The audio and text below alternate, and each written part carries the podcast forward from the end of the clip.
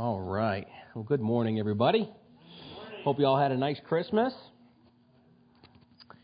Uh, did anybody eat too much? Anybody? I never. I don't. I don't eat too much. It was fine for me. I thought it was perfect. The perfect amount of food. You know. I can. It's a gift, really.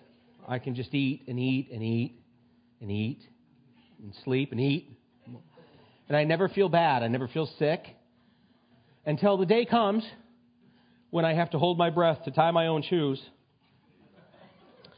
And then I realize I'm in a little bit of trouble here. and then we go on a two week diet and we start over again. Well, we are in the book of Numbers. uh, Numbers chapter 3. Dad started out for us today. We're going to wrap it up. Uh, somebody was saying to me after the first service, can't we just skip the book of Numbers? And you know who you are. And for only $50, I won't tell Pop Up. book of Numbers, chapter 3. Uh, now, what is happening here is God is establishing or reestablishing uh, the role of his people, not only in their service to him. Uh, did we pray over the word yet? No. Let's do that first, right? Prophecy conference is when? 24th and 25th. It's a Friday and a Saturday. There's a sign up sheet out there for the prophecy conference if you can make it. It's Friday and Saturday, so Dad was adamant that we should have no trouble skipping that day of work on Friday and going to the prophecy conference. I'm hoping I can go. We'll see. But let's pray. Heavenly Father, we come before you in Jesus' name, and we're so grateful for your word, this book that we have in front of us, Father, that uh, we're so blessed to have, Lord, and we confess to you, we so take it for granted, Lord, that we have your very word in our hands and in our laps, Lord, and, and we don't give it the preeminence that it deserves, Father. We don't give it the time that it deserves. And we're so grateful, Lord, that you know who we are, you know how we are, and you love us just the same, Father. And your grace and your mercy cover our, where we lack. And but we're here today, Father, and we want to study your word together. We want to hear from you today. And so we ask, Lord, that you would speak your, speak your voice, Lord, speak your will into our hearts. Give us our portion of daily bread. Each person, Father, here needs to hear something uh, from you today, Lord. They need something that I could never, ever in a million years give them, Lord, but you can because you know their hearts. You know every single thing about them, Father. And I pray that you would take this portion of, of, uh, of daily bread, Father, and that you would uh, sustain them, Lord. Give them the life that they need through it, Father, and give them the answers that they're looking for, the hope that they're seeking, Father, and put joy in their hearts through this word. In Jesus' name we pray. Amen. Amen. Amen. so God is establishing not only the roles uh, of his people within the camp, within the nation of Israel, uh, but more importantly, establishing himself in their lives, where, where not just where they fit into his kingdom, but where he fits into their lives and what they owe him, uh, what he re- requires of them, what he requires of their hand. Uh, in their service in their service to him and this is very very very very very important thing I think for uh, each, even though we're in, in, in the age of grace, even though we're not under the law, we always need to remember, we always need to understand that God has not changed, right? Jesus said, I have not come to abolish the law. Do not think that I've come to abolish the law. I've come to fulfill the law. The essence of the law and the words of the law, Jesus said, not one jot or tittle, not one piece of punctuation from the law will pass away until all things pass away. Heaven and earth will pass away, but my word will never pass away. So there's nothing about God that has changed, okay? I think that that's a grave misunderstanding that people have and a great misconception that people have when we think about our faith versus the faith of the people in the Old Testament. It's the same faith. It's the same faith. The only difference is Messiah came. Some people accepted him, some people rejected him but it's the exact same faith. God has not changed. And each of us, as his followers, as those who have been redeemed, who have been bought with the precious blood of the Lamb, those of us who are Gentiles, there were these wild olive branches that God, by his grace and mercy, has grafted into the olive tree that began all the way back in the Garden of Eden and continued through Abraham and then Moses and the prophets and onwards from there. We are ingrafted into that tree. We ought to still know where we belong in the kingdom. Where does God belong in my life? We obviously know in every aspect of my lives, but these are things that we ought to be thinking about. We ought to be dwelling upon. These things are, we should never take the relationship that we have with God through Jesus Christ and the grace that has been bestowed upon us as just an, uh, uh, as an attitude of flippancy, of just kind of like, yeah, I'm a Christian and now I can just kind of do whatever I want and blah, blah, blah, blah, blah. Well, you are free. You are free, but you're free from sin and death and shame and destruction. Uh, you are not free from serving Almighty God. There is still a cost that goes along with being a follower. There is still something that goes, and the cost is our lives. The Bible says offering up our bodies as living sacrifice, holy and acceptable to Him, is our reasonable service. That's just like, that's just your reasonable service. That's not extra credit. That's just what we're supposed to naturally be doing as Christians, as followers of Jesus Christ. But each one of us ought to be seeking God, what is it that you want me to be doing in my life today, where I stand now? Where do I fit in? What do you want me to do? Who do I need to be ministering to? What do I need to be doing? How can I serve you? There ought to be a heart, there ought to be a natural desire within followers of Jesus Christ to serve Him. Uh, and we, as Americans living in the day and age that we live in, because of the gray and and and and I always want to want to you know uh, uh, kind of surround what I'm about to say with don't ever feel bad or don't ever feel guilty about the great blessings in your life, right? You didn't ask to be born. So I used to tell my parents all the time, I didn't ask to be born. Yeah. You didn't ask to be born into the family you were born in. You didn't ask to be born into the time you were born. This was preordained by God. Understand that. The great blessings in your life, the great luxury and opulence that we live in as Americans in this day and age, God ordained you to live in this time and to live this life. Okay, so there's no, there's never should be any feelings of guilt about what God has blessed you with. But we need to understand that the things that God has blessed you and I with and where He has put us, He put you here for a reason. He put me here for a reason. There's a job for you to be doing. And we need to be very, very careful because the very fact that we're blessed with so many luxuries is the very thing that can pull us away from God. Amen? It's so easy. It's so natural for you and I to get distracted, to get pulled away from the things of God. That's why we come to church. That's why we come to church. My people. I love you guys. That's why we're here. This is supposed to be an oasis for you and I. This is an aid station, right? Sometimes. You crawl here, limp here, Get, you, you bring your wrecked, however you can get here. Get here because God wants to put the sealing oint, uh, the soothing ointment and salve upon the wounds that this world has stricken you with. Or maybe the wounds you've stricken yourself with. Right? God wants to put his healing ointment on those things. When we read the word together, when we fellowship together, this is God, is, this is his family. This is, this, we are family here. We are gathered here to encourage one another, to exhort one another, to encourage one another in the faith and in the studying and the furthering of our faith through the Word of God. That's why we're here. That's why we're here. Church is a privilege. It's a privilege. It's something that you don't have to do. It's something that you get to do. It's something that you get to do. And that's a wonderful thing. But I want to know, God, what am I supposed to be doing? Where am I supposed to be? Who am I supposed to be ministering to? And I want to be open to His voice at all times so that He can change my direction and turn me on a dime. Because the fact of the matter is, sometimes my wife will tell you, I get off the wrong exit. I do. I get off the wrong exit, or I get my eyes off of the wheel, and the next thing you know, I'm on the rumble strips, right? All the time. And this happens in my life all the time.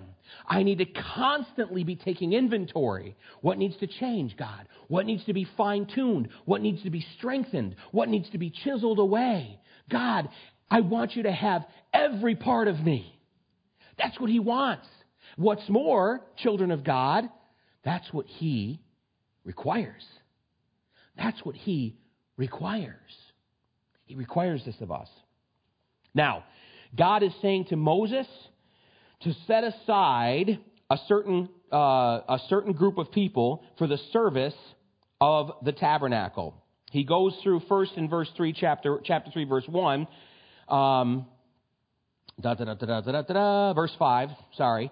The Lord spoke to Moses, saying, Bring the tribe of Levi near and present them before Aaron the priest, that they may serve him. First of all, the tribe of Levi, that was the tribe that Moses and Aaron were both from. And the reason that the Levites, Dad covered this this morning, one of the reasons that the Levites had been set apart by God for the priesthood was because when the children of Israel had created the golden calf, and interestingly enough, you remember who created the golden calf, right? High priest Aaron. Let's hear it for him, right? High priest Aaron creates the golden calf while Moses is up on Mount Sinai receiving the commandments of God. And they begin to worship this false, this false idol, and they begin to party and commit debauchery and all sorts of, of wicked things. Moses gets down, and God rumbles, the earth, all this thing, the earth shakes, and Moses says, Who is for the Lord? Come on this side of the line. And remember who came on that side of the line? The Levites. And their first work of ministry it wasn't very seeker friendly. I'm just going to pre strap a sword on and kill every one of you, his neighbor, his friend, who was committing idolatry. And they did. And God brought judgment on the children of Israel that day. And the Levites, the Levites were the tribe that was willing to say, We are for the Lord. We are for the Lord. Even though they may 10 minutes ago have been worshiping that golden calf Aaron was the one that built the golden calf. Remember when Moses asked him about it? What did you do? They gave me the gold and I threw it into the fire and this calf jumped out. Can you imagine he said that? He said that. God's like, there's my high priest right there. I've picked him. God has a sense of humor, does he not? Right? Those of you who know me know how true that is. Okay? And God said, These are going to be my people. Not because they were perfect, not because they hadn't committed idolatry, but because when the word came forth, who was on the Lord's side? They stepped across the line. You see the points coming right before I even say it, don't you? Who is on the Lord's side? Who is on the Lord's side? There's a line in this life. There's a line in this world. There's a line in your home. There's a line in your family. There's a line everywhere. And what God was asking of the children of Israel is who is willing to step across the line for me? Remember what Jesus Christ said He who does not hate their mother, father, sister, brother for my. What? Jesus. What, what's, in this, what's in this juice? I mean, are you, what, what does he mean by. Uh, Jesus was not saying you need to hate your family. Please. Don't ever misunderstand that unless someone tell you that's what he was saying. Jesus was making a comparison the love and devotion and commitment that we have for God compared to the love and devotion and commitment we have for even our own children should be so wide, there should be such a disparity there that it might be considered hate. It, not really, but you understand the point, right? There should be such a distance between God and everyone else. Be, between God and everything in my life that some people, scoffers, might even be able to say, he doesn't even care about his family compared to his, his whole God thing. Amen. Amen. And I'll, I'll jump in front of a bus, train, bullet, whatever for my family. No problem. I really, I'm like, I'm ready to go, quite frankly. You know what I'm saying? I mean, some of you look concerned. I, there's, the older I get, Mr. Dowdell said this one time, the older and older I get, the less impressed I am with this world. The less impressed I am with it. You know what I'm saying? I've experienced all the stuff, man. I've done all the stuff. I've, I held myself back from nothing, right? And it's empty. You know, listen, read Song of, uh, excuse me, read Ecclesiastes. Read Ecclesiastes. Listen to what Solomon says. The richest man, the most powerful man that ever lived on the face of the planet. And he says in there, I denied myself nothing. Solomon had 300 wives and 700 concubines, that is, live in girlfriends from all around the globe, the most beautiful women on the planet. He had opulence and wealth to the point that it says silver was like stone. You see a piece, it's just silver. Can you imagine? That's how wealthy Israel was during the time of Solomon. And he said, And I withheld nothing from myself. I indulged in everything. And here's what I found out vanity of vanities. It's soap bubbles it has an appearance of having form. It has an appearance of having something that you can hold on to, but when you try to grab it, there's nothing there. It's emptiness. It's emptiness. And Solomon, at the very end of the book, he says, Here's what I've concluded serve God, do good, and serve God. I like where the Bible says that godliness with contentment is great gain. It's great gain. I can go to a wealthy party or I can go to a wealthy home and I can go around people who have all sorts of money and there's never a time that I don't stand in a place like that and say, I'm the richest dude here. I am the richest dude here. Who among you? You know what I mean? I'm the richest person here. I don't need anything. I don't have to chase anything. I don't have to worry about what my neighbors think about me. I mean, you look at my yard. I don't worry about what my neighbors think about me.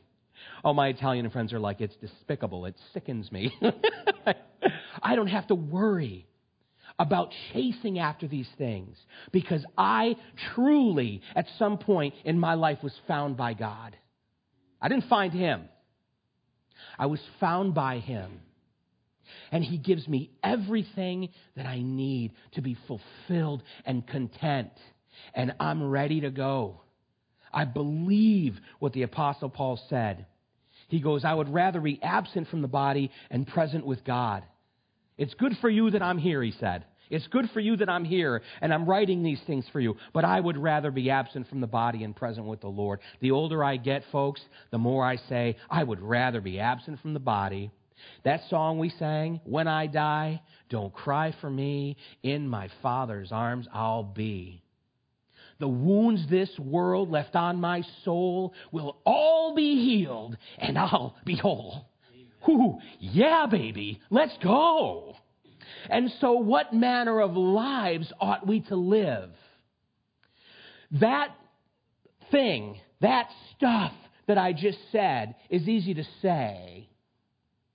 But based upon that, how ought my life to look? I'm the first one to confess to you, not the way it does. Okay? Every day. You could follow, if you followed me around, if you were like a true stalker, right? And you followed me around, I get 10, 20 times during the day, you'd be like, are those the actions?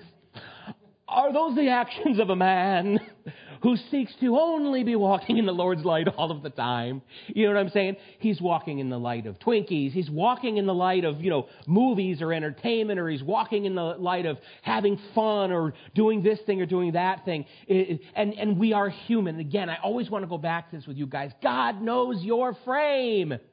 It's the little kid, it's the little toddler kid, and you say, hey, daddy's out here working like a slave because of your mother and I'm sweating and I'm hurting. I've cut because of your mother. Remember that. And could you please get daddy a glass of water because daddy's going to go soon if I don't have. And so the toddler runs, it runs into the house and the toddler comes back out with a glass of water. It looks like a petri dish. Right? There's organisms. He's taken a sip. Whatever crackers were, were embedded in his molars are now in the water and it's warm, there's no ice, it's fingerprints all over. I don't know what those fingerprints are because of. What was on his hand or her hand that left a fingerprint on the glass? Nothing sanitary, I guarantee. And I never would take and receive that glass of water and dump it on their little head and smash it on the ground and go, You suck! This is hot! Nah, what? You know this as parents. Oh my goodness, thank you. This is so, oh my, oh, this is so good. This is the most wonderful glass water I've ever had in my life. Why? Why that water's garbage. Their service was garbage to you. It did nothing. It's probably, you're probably going to get sick now. But what that child did because it came from their heart, because they love their daddy or they love their mommy, is the most precious and beautiful treasure in the world. And that's what you see as a parent. Jesus said, if you then being evil know how to give good gifts to your children, how much more will your heavenly Father give the Spirit to those who ask? Here I am, Dad. Here's my service for you. I got you some water. And he looks down and he says, Oh, you didn't get any slimmer since the last time I look at you. Look at Gabriel. Can you believe this kid? You know, thank you. That's never his heart. He loves you. He adores you. He didn't die for you by mistake. You are his great treasure. And in a world of pain and confusion and darkness and misery, there's no greater thing that I could ever tell you or thing to make you feel any better about you and who you are than to say that your God gave himself for you because you're his great treasure. On his birthday, you received the gift. You received the gift. He's worthy of every song we could ever sing. That song, I love it. Worthy of every breath I could ever breathe. He's worthy. Lord, what can I do? Lord, how can I be of service? Though it's miserable, though it's not ever going to be good enough, what can I do for you? God, when that line is drawn, I want to be the one that steps across it. I always want to be that guy as King David, what a great example.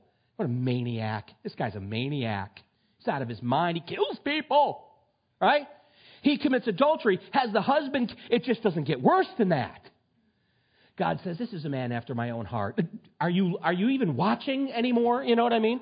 Are you, I wonder sometimes the angels, what they were like up there, just going, well, he's God. Holy, holy, you know what I mean? I don't understand.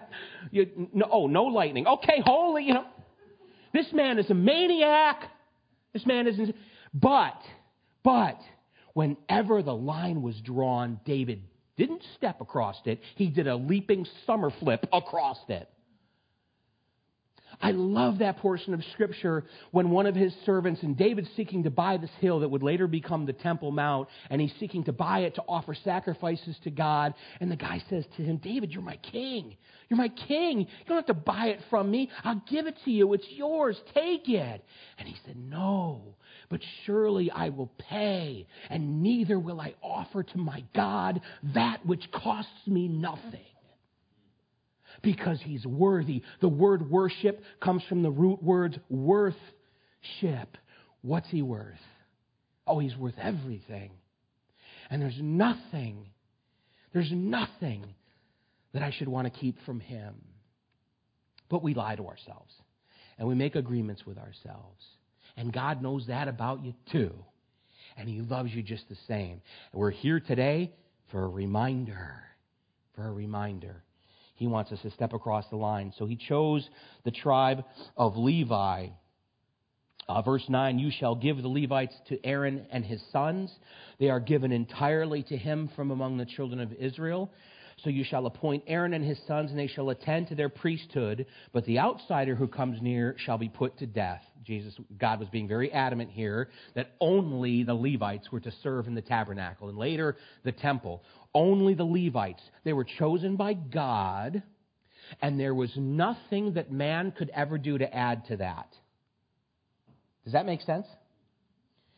God said, This is the way the worship needs to look, and this is the way I've ordained it to be. And God wasn't looking for a second opinion. I love it when people give God a second opinion. Have you ever given God a second opinion? Lord, I'd like to just chime in. Is this the board meeting? Uh, yes, I'd like to be recognized. Can I have the conch? You know what I mean? I'm gonna, I'm gonna, I'm gonna help God out here. I'm gonna help God out. Listen, God, I can, we can make this better. We can, we can do this better. We just need to add a few things. We need to do a couple of extra things. Well, Aaron's sons, Nadab and Abihu, they added a couple extra things. They put some incense into the fire that God had not prescribed. And fire came out from the tabernacle of the holy place and consumed them. Okay? Oh, I'm glad we live in the age of grace. Like, wow, I'd like to see miracles like that. Oh, no, good for you. You go. I'm staying here, right? I'll be right here.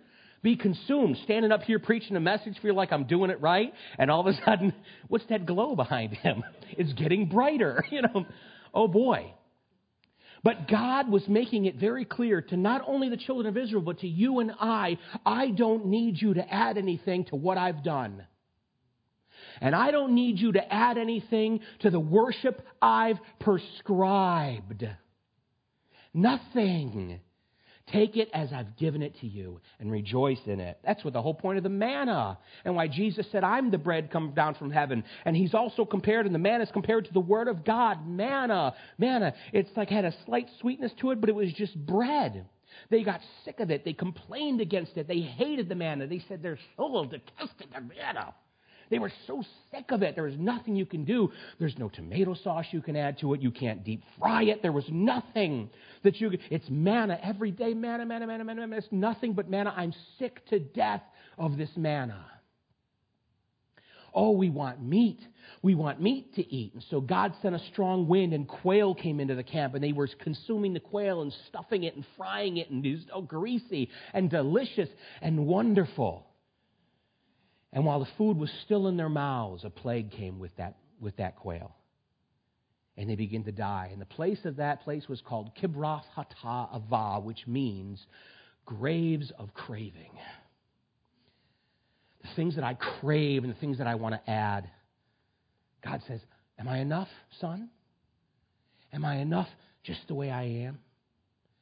Is my word enough just the way it's written? Is it enough? Oh, God, it's enough and He wants it to be enough in our lives. Verse 14 The Lord spoke to Moses in the wilderness of Sinai, saying, Number the children of Levi by their fathers' houses, by their families. uh, by their families, you shall number every male from a month old and above. Now remember, before this, in chapter uh, 2, when God had numbered the other tribes of Israel, he, he only numbered the men who were of fighting age 20 to whatever. However old they were, still strap on a sword and could still swing a sword. The men of fighting age were numbered. Now, when it came to the tribe of Levi, it's everyone from one month old and older that was counted because it's a different kind of dedication. So Moses numbered them according to the word of the Lord as he was commanded. These were the sons of Levi by their names Gershon, Kohath, and Merari. And these are the names of the sons of Gershon by their families Libni and Shimei uh, let's verse 22.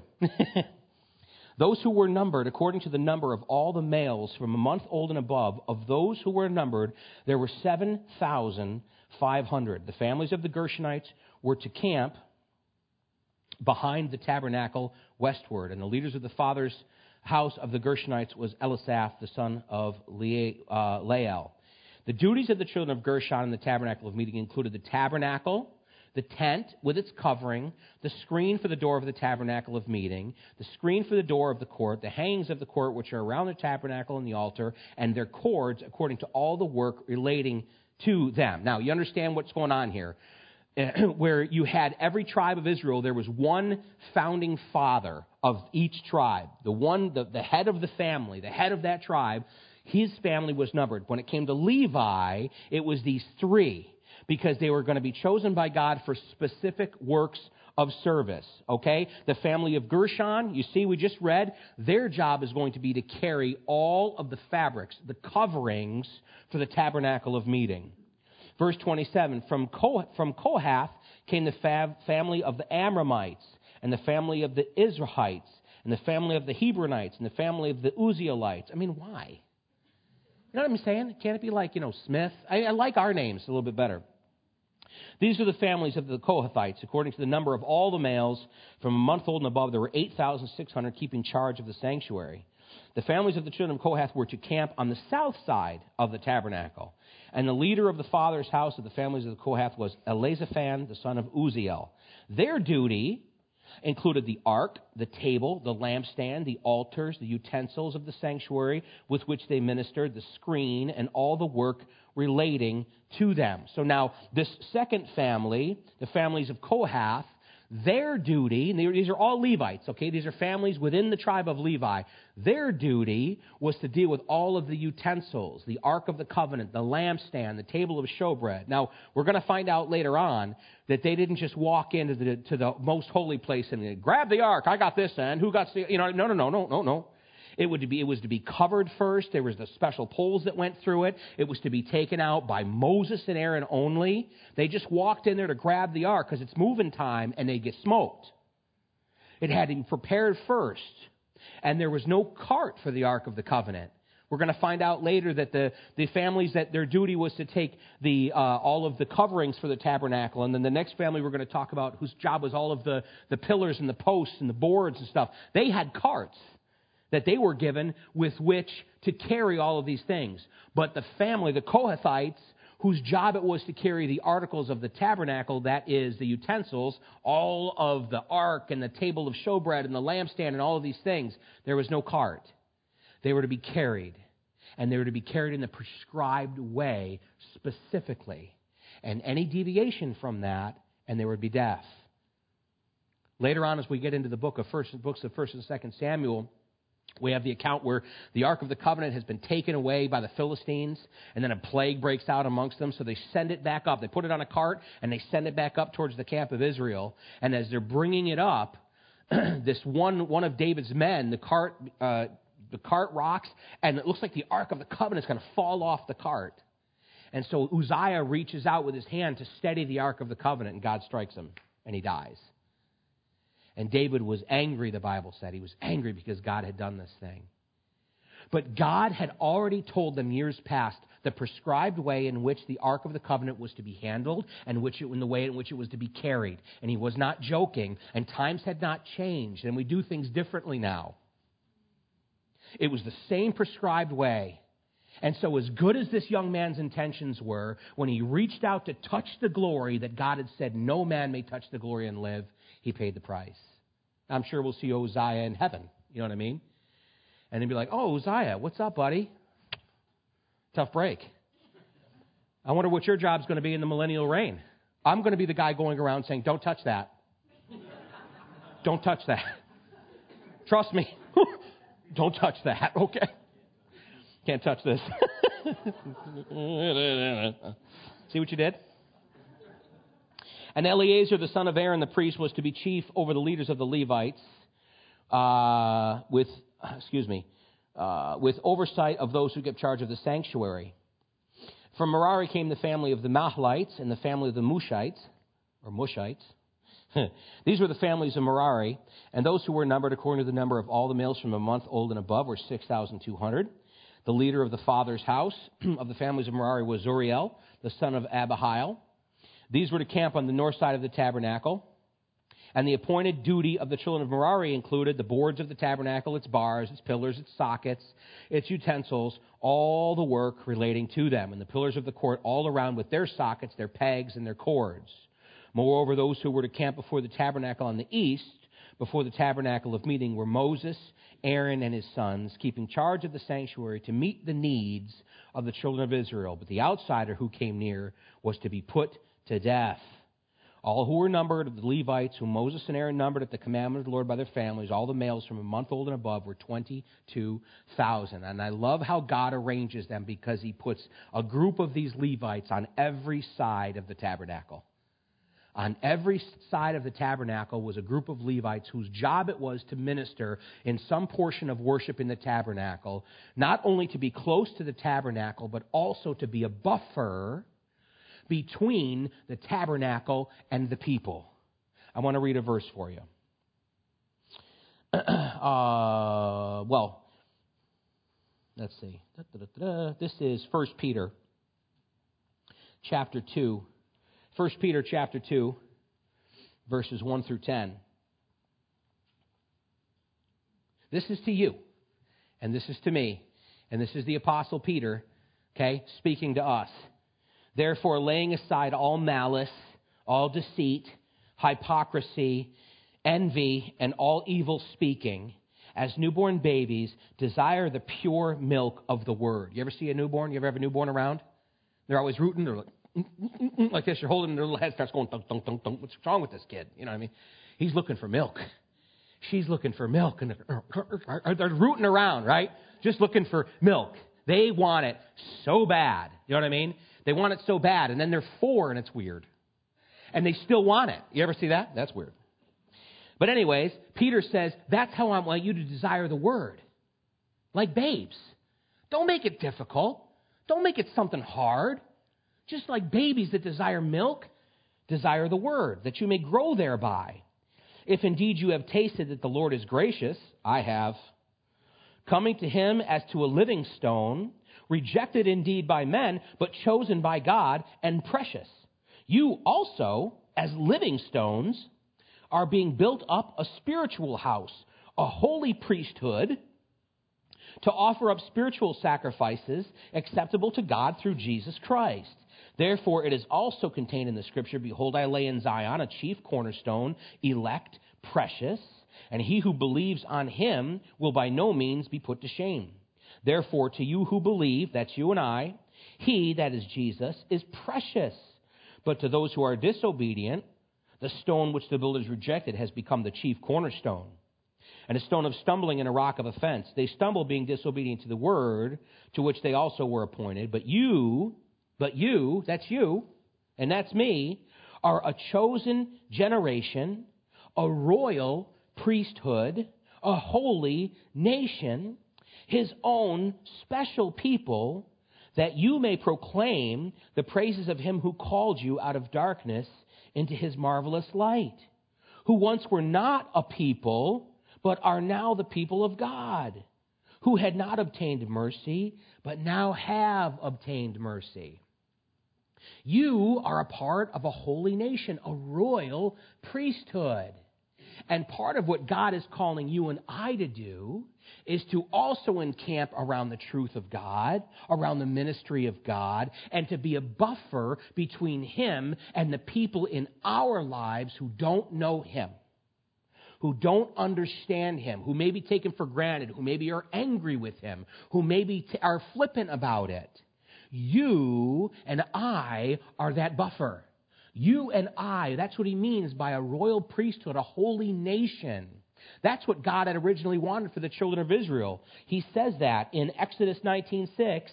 He says, "And you shall be to me a kingdom of priests." Interesting.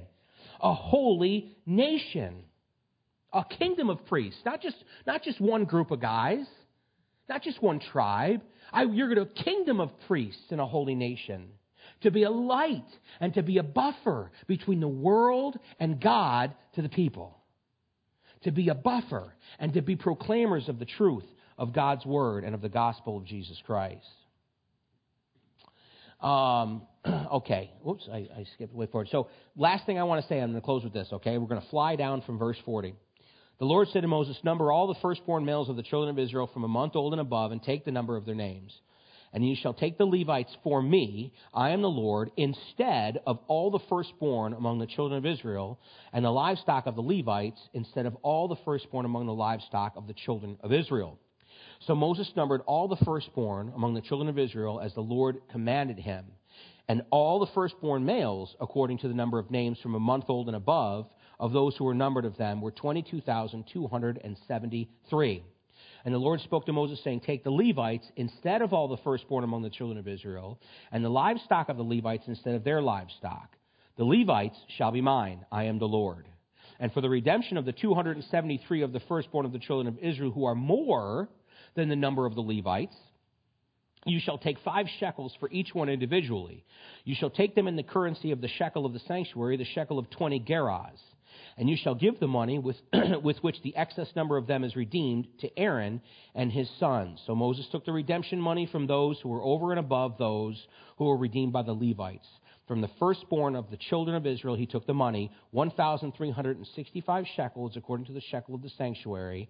And Moses gave their redemption money to Aaron and his sons, according to the word of the Lord, as the Lord commanded Moses. So what's happening here is God is saying, and God had proclaimed earlier, the firstborn the firstborn child that breaks the matrix, that opens the womb, and all the firstborn males belong to me. This was instituted in Egypt after the angel of death passed over, uh, well, passed over the Jewish houses and went into the house of the Egyptians. Remember, in every firstborn in the house of the Egyptians, without blood on the lentils, without blood on the doorposts, every house that didn't have the blood of the lamb on the doorposts, the firstborn died. And from that moment on, and remember, that was the thing with which God used to release the children of Israel finally from the bondage of the Egyptians. Finally, the Pharaoh said, Get out of here. And from that day forward, God said, The firstborn belong to me. The firstborn belong to me. The firstborn are mine. Now, God is now implementing that into the priesthood in this way. Rather than every firstborn child and every firstborn male being born having to be then dedicated to God and put into the service of God, a Levite would be put in service of God in his place. Does that make sense? Because God chose the Levites. So, my firstborn, my son, he doesn't have to go be a priest. He doesn't have to go into the priesthood. He is covered by the Levites. The Levites themselves, every single one of them, is a covering, is a replacement for my firstborn. They're standing in the gap. They're standing in the gap. They're a replacement, an atonement, if you will. Right? Everything always points to Jesus. Everything. So, in place of my firstborn son, a Levite is offered to God and put into the service of the tabernacle. And now, the, when it came to the shekels, all that was, there was more firstborns amongst the 12 tribes, the 11 tribes rather, than there were Levites that were numbered. And so for that excess numbers, where there wasn't a Levite to be, to be put into service in place of this firstborn, five shekels. I wonder how they decided that. You know what I'm saying? Like, why me? Why do I got to pay five? You know this happened, right? There's two million people. You know when they came back and were like, we need five shekels from you. Well, how come Joe didn't have to give five shekels? Why, why do I have to give five shekels? There wasn't enough Levites. Well, why wasn't why didn't the Levite go for my son? Are you saying that his son's the kidding? I, this is the way I see it. Things happen like that. God knows the people. Turn over the shekel or the sanctuary is going to burn you. How's that sound? You know what I mean? It'd be a lot easier to be a pastor in those days. You know what I'm saying? Hey, I'll see you Sunday, or God's going to burn you. Okay? Sounds good. All right, see you then. All right, bring your shekels. We're going to pass the hat again. All right, guys. Oh, oh, is there, that fire's not for me. Okay? Uh, but God putting the Levites into service putting the Levites into service, but making all of the people of the nation of Israel a part of that ministry, a part of that service. Everything. It was a royal, just as God had said, this is what his desire was that they would be a kingdom of priests and a holy nation. The Levites were chosen by God, but that didn't make them any more special than anybody else. And that's the last thing I wanted to touch on, and we're done here. But the last thing I wanted to touch on was there is no one service towards God that's more special than another. When you get to, well, we're going to be glorified, so nothing's going to shock us, right? When we see Jesus, we're going to be like him, thank God. Because otherwise, you go in just like, like you are now, you'd, for, you'd probably die instantaneously. But even if you survived the fire, right? even if you survive, and then you get to the table, and you see the people who are at the front of the line, and I bet you'd be shocked Where's Billy? Where's Billy Graham? How the hell is Billy not up there? Who's that guy? Who's that guy? He's a janitor. Who's that guy? He was homeless. Who's that lady? No one that anybody knew. But her heart was pure before the Lord, and her service was pure before the Lord. And she's as valuable as the Apostle Paul. And she's as worthy as Peter and she's as great in the kingdom as anybody else because her service was pure and her service was true. And when God said, Who will step across the line for me? she jumped. Amen? Let's pray. Heavenly Father, thank you uh, for your word, Lord, and thank you for all the tidbits and, and the truths that you've given us, uh, Lord, in the books of the law pertaining to our relationship with you, Father, even as Gentiles. We're so grateful you've grafted us into your family, Father, and you've made us a part of this kingdom of priests and a, uh, just the flattering words that you use to describe us, Lord God. Uh, we understand that we're not worthy of. And yet you've made us worthy by the blood of the Lamb, by the blood of your Son, Jesus Christ. And you've touched our unclean lips, Lord, with the burning coal of your Holy Spirit. And you've put us into the ministry, Lord, every one of us, to be used by you, Father, to proclaim the truth of your word, the truth of the kingdom, and of the gospel of Jesus Christ. And for that, we are so truly grateful, Father. And we're so thankful for what you've done. I pray that you would bless us as we go our way, Father, that you would cause these things that we've talked about today to be written on the tablets of our hearts. And everywhere we go, Father, to see more family, Lord, to go back to work, wherever it is that we go, Lord, these words would go with us. And we would be ready, always ready, Lord, to step across the line for you. Always be ready to make a stand. Always be ready to proclaim the truth, Lord, should we be questioned or asked or put on the spot. Lord, we would never be ashamed of who we are in your kingdom, Father, and how we feel about you and how we trust in your Son for our salvation, Lord. We ask and pray, Father, that you would make us exactly who you need us to be. And I pray that you bless my brothers and sisters who are here. I pray that you'd bless them with health, Father. I pray that you would bless them uh, with financial peace, Lord. I pray that you would bless them, most importantly, with the power and the filling of your Holy Spirit, Lord God, so that even if they don't get the first two things, you're enough, Lord. I pray that you would always be enough for every single one of us, Lord, and we would always look to you for our hope and for our joy, Lord. Thank you. We love you and we praise you in Jesus' name. Amen. Amen. Amen. Thanks, everybody.